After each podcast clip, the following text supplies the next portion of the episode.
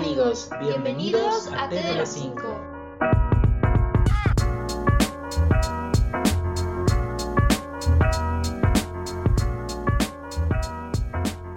Pues bueno amigos, bienvenidos a T de las 5. El día de hoy nuestro tema es... Anatomía de un fuckboy o fuckgirl.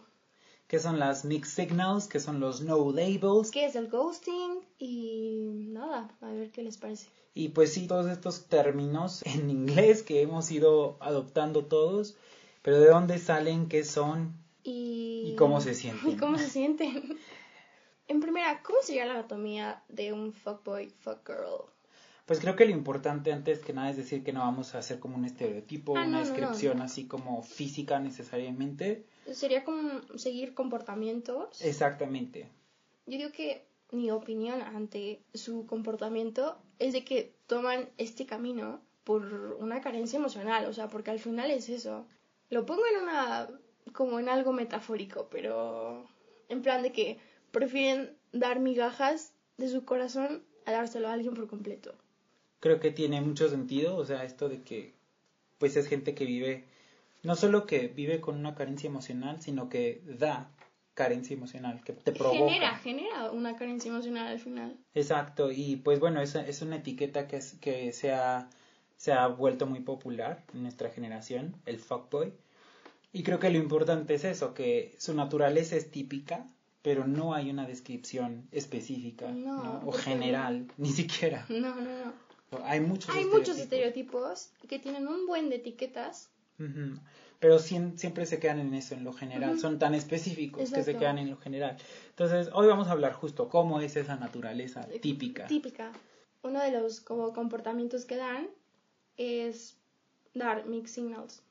Sí, las mixed signals, que las podemos traducir como señales erróneas, son estos comportamientos no habituales del fuckboy que reafirman Ajá. su permanencia en tu vida. Exacto, porque, o sea, puede ser un día sí, dos no, después tres sí y después cinco no. O sea, es un estoy, no estoy constantemente. Y es que este estar y no estar forma parte también de lo que es el ghosting, ¿no? Ah, claro, sí, sí, sí. El ghosting viene al final de la palabra ghost en inglés, que es fantasma, y es eso, la tendencia de una persona a desaparecer, más bien la tendencia del fuckboy a desaparecer de tu vida sin explicación Ajá. y sin ninguna responsabilidad afectiva. Y, a- y al final, o sea, no sueltas a las personas, o sea, las tienes ahí, no sabes, o sea, estás en una incertidumbre y yo digo que las confundes todavía más.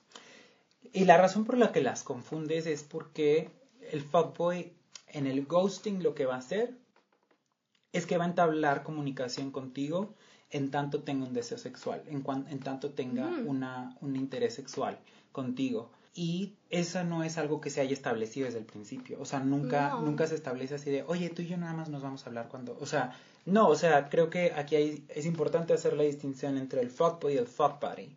Que el buddy es este amigo con beneficios, ¿no? Donde hay un acuerdo mutuo Pero de mantener se la habla, relación. claro. Claro, sí, se sí. habla, se acuerda y no hay ningún issue con que, ay, voy a salir con otra persona, o sea.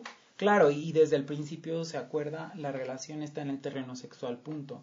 El fuckboy lo que hace es que nunca expresa esto, nunca te lo hace saber, tú tampoco lo preguntas. Ahorita explico por qué no llegas a la pregunta, pero justo, o sea, la, la comunicación se da en tanto haya un interés sexual, ¿no? Entonces, eh, aunque eso no haya sido un acuerdo. un acuerdo, en nunca. ningún momento. Y bueno, también hay que hablar de que De- cuando tú caes en eso, Sí, tampoco pides una claridad, o sea, tampoco le exiges claridad en la comunicación, No. normalizas el comportamiento. normalizas ese comportamiento y tú, pues, como disfrutas esos momentos de atención, pues es como, vale, Sí, claro, o sea, al final O sí es un buen fuckboy. aceptas un win-win donde tú no estás ganando. Exactamente. Y sea- vamos a hablar del win-win. Entonces, bueno, el, el fuckboy justo maquilla los actos sexuales eh, con intenciones más serias, ¿no? Te Sí. invita a una cita, eh, de repente tiene esta comunicación constante pero esporádica, o sea, de que, como tú dices, te habla, Un día sí y puede que dos no. O a veces te hace el tres sí Ajá. y dos semanas dos no. o semanas sea, no, o sea, puede ser cosas así, depende. Yo creo que todos hemos tenido alguna experiencia de ese tipo. y aprovechan el lenguaje afectivo inconstante pero oportuno. O Ah, sea, claro. utilizan ciertas palabras, cierto lenguaje Que, que son es... como para tenerte ahí.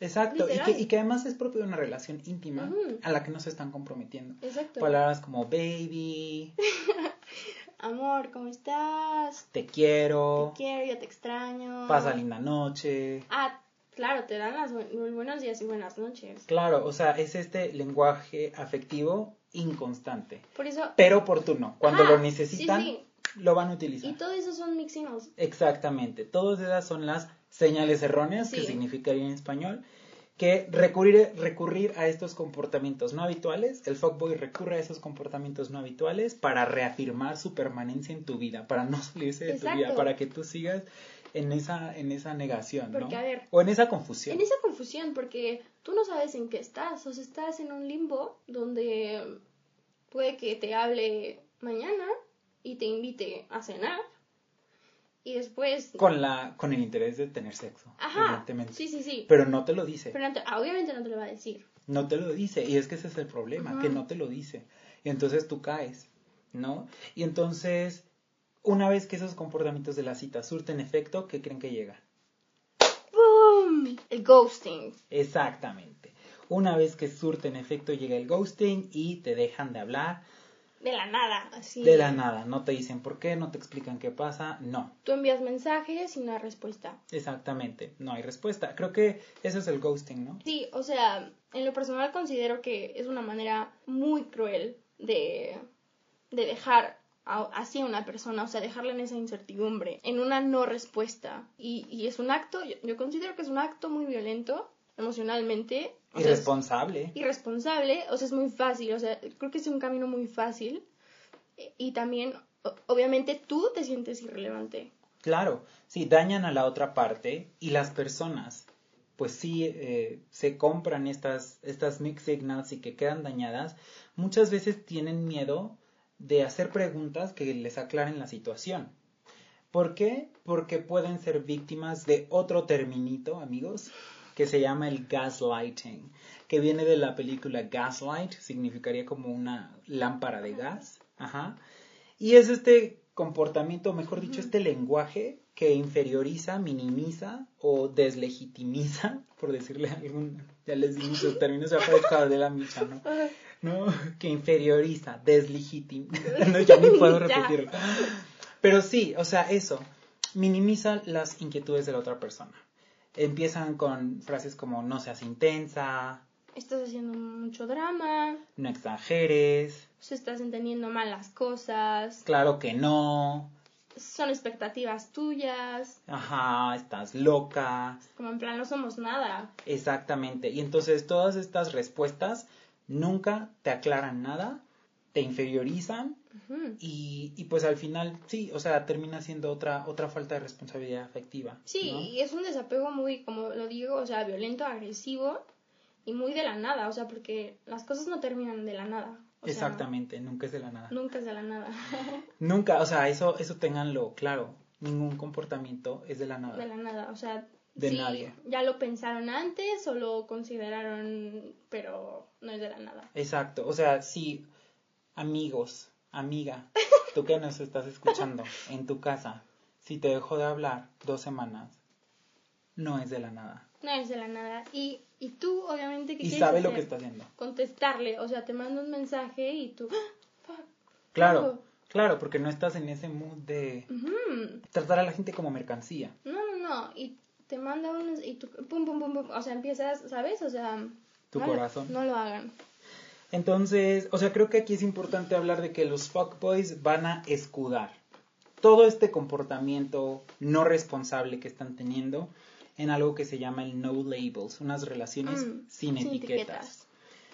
¿Qué es lo que, a ver, explícanos Frida, en qué están mal? ¿Por qué, ¿En qué por qué no están están, por qué no están usando este término o esta, esta categoría de no etiquetas correctamente?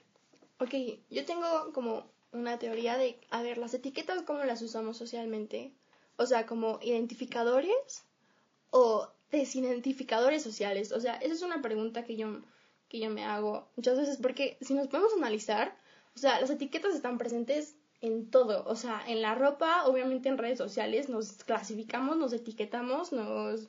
todo lo que ustedes quieran, O sea, te categorizas automáticamente. O sea, no te lo tienen que pedir, tú mismo lo haces. O sea. Y al categorizarte como algo, al mismo tiempo te estás no categorizando como otra cosa, ¿cierto? Exacto, exacto. Entonces, em, no sé, creo que todos tenemos esa necesidad de definirnos y al final erróneamente caemos en usar, como ya dijimos, categorías y no definiciones, o sea. Exactamente.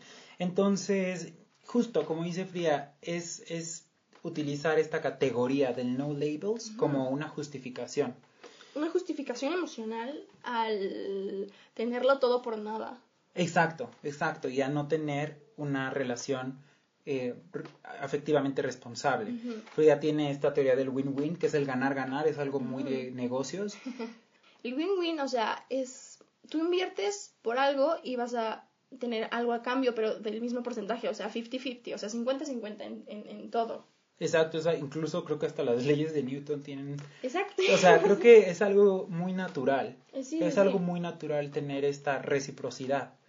Entonces, los no labels o las relaciones sin etiquetas no significan falta de reciprocidad, no significan falta de responsabilidad, no significan uno pone y el otro no. Eh, pero los, los fuckboys van a tergiversar la definición de estas, de, estas, de estas relaciones para escudarse. Ser un no label significa que no estás decidiendo una etiqueta, como dice Frida. No, no te estás diciendo sí, es mi novio, sí, es mi novia, o sea, no. No estás diciendo es mi pretendiente, mi amigo con derechos, nada. Eh, es, es entender que hay una relación afectiva que no, no tiene esa forma, ¿no?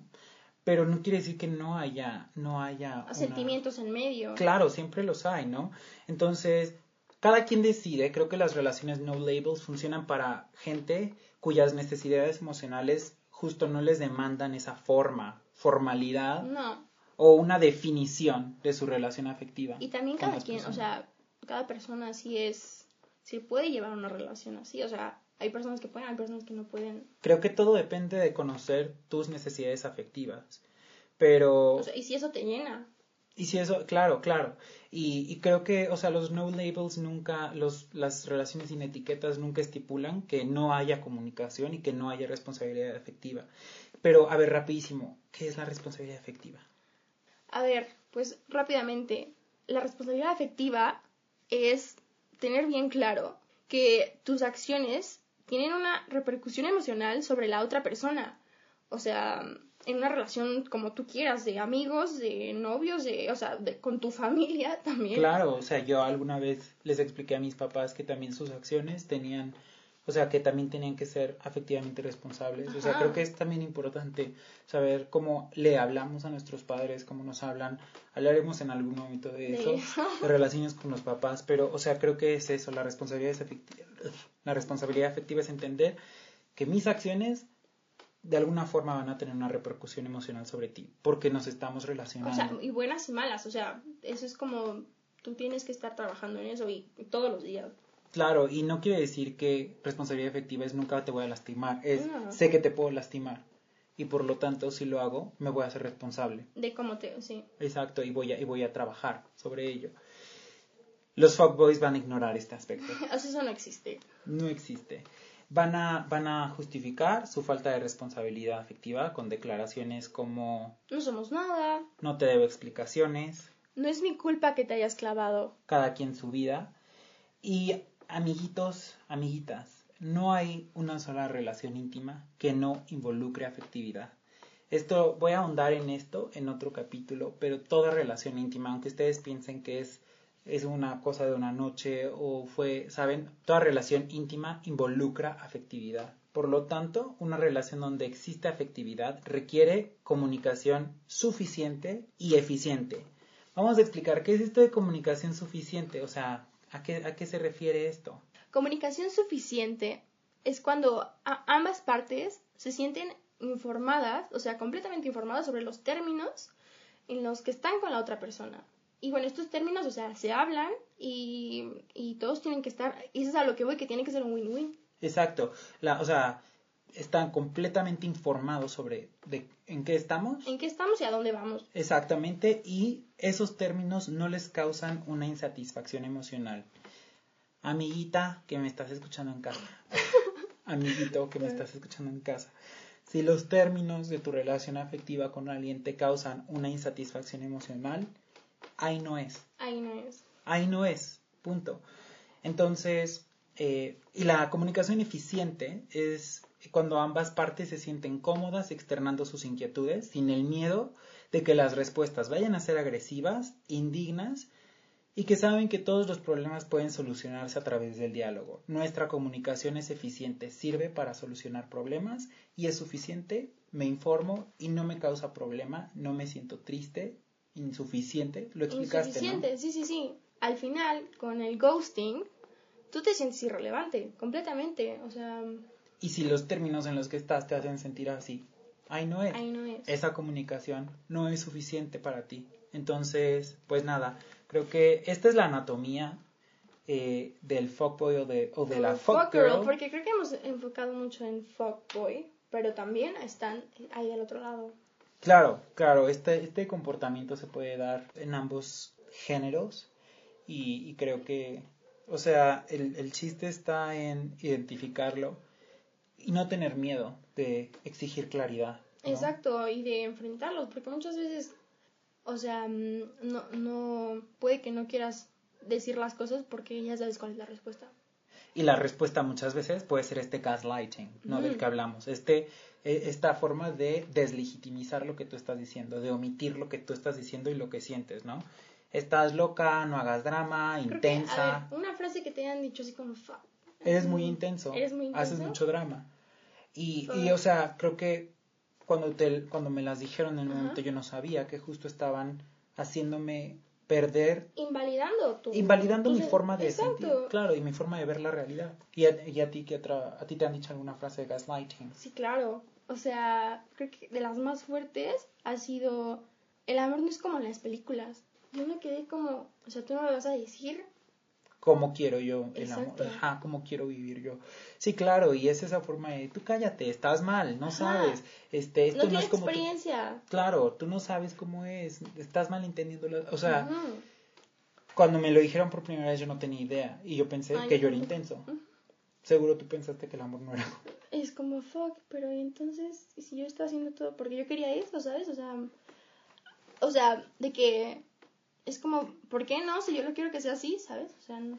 Y, y aparte, pues sí, es una forma de, de omitirte. Entonces, amiguitos, amiguitas, amiguites, en cuanto escuchen esto, entiendan, no soy yo, es la otra persona. No, no soy intenso, intensa, no estoy haciendo drama. No estoy haciendo drama. Sé lo que quiero, porque eso del amor no es como las ah, películas. Es, como, sí, sí, sí, no sabes lo que quieres. Yo te voy a decir lo que quieres. Entonces, sé lo que quiero, lo tengo claro y esta aquí no es. ¿Es difícil? Es muy difícil. Sobre todo cuando ya estás muy dentro, pero hay que aprender. Entonces, bueno, esperamos que esta, esta rápido, este chisme de hoy, el, té de hoy, el té de hoy les haya parecido interesante. Les haya traído reflexiones. Se identifiquen, porque creo que alguna vez nos ha pasado alguna de estas tres situaciones. Todas. todas. Todas. Todas. todas. todas. Todas las, como cuando todas las anteriores. Exactamente. Opción de todas las anteriores. Pero pues nada, eh, por favor háganos llegar sus comentarios. Y de qué también les, o sea, otros temas que les gustaría que hablemos. Síganos en redes sociales. Estamos como arroba T de la 5 MX con números el 5. Y pues nada amigos, hasta aquí, hasta aquí el tema de hoy. Hasta, la próxima.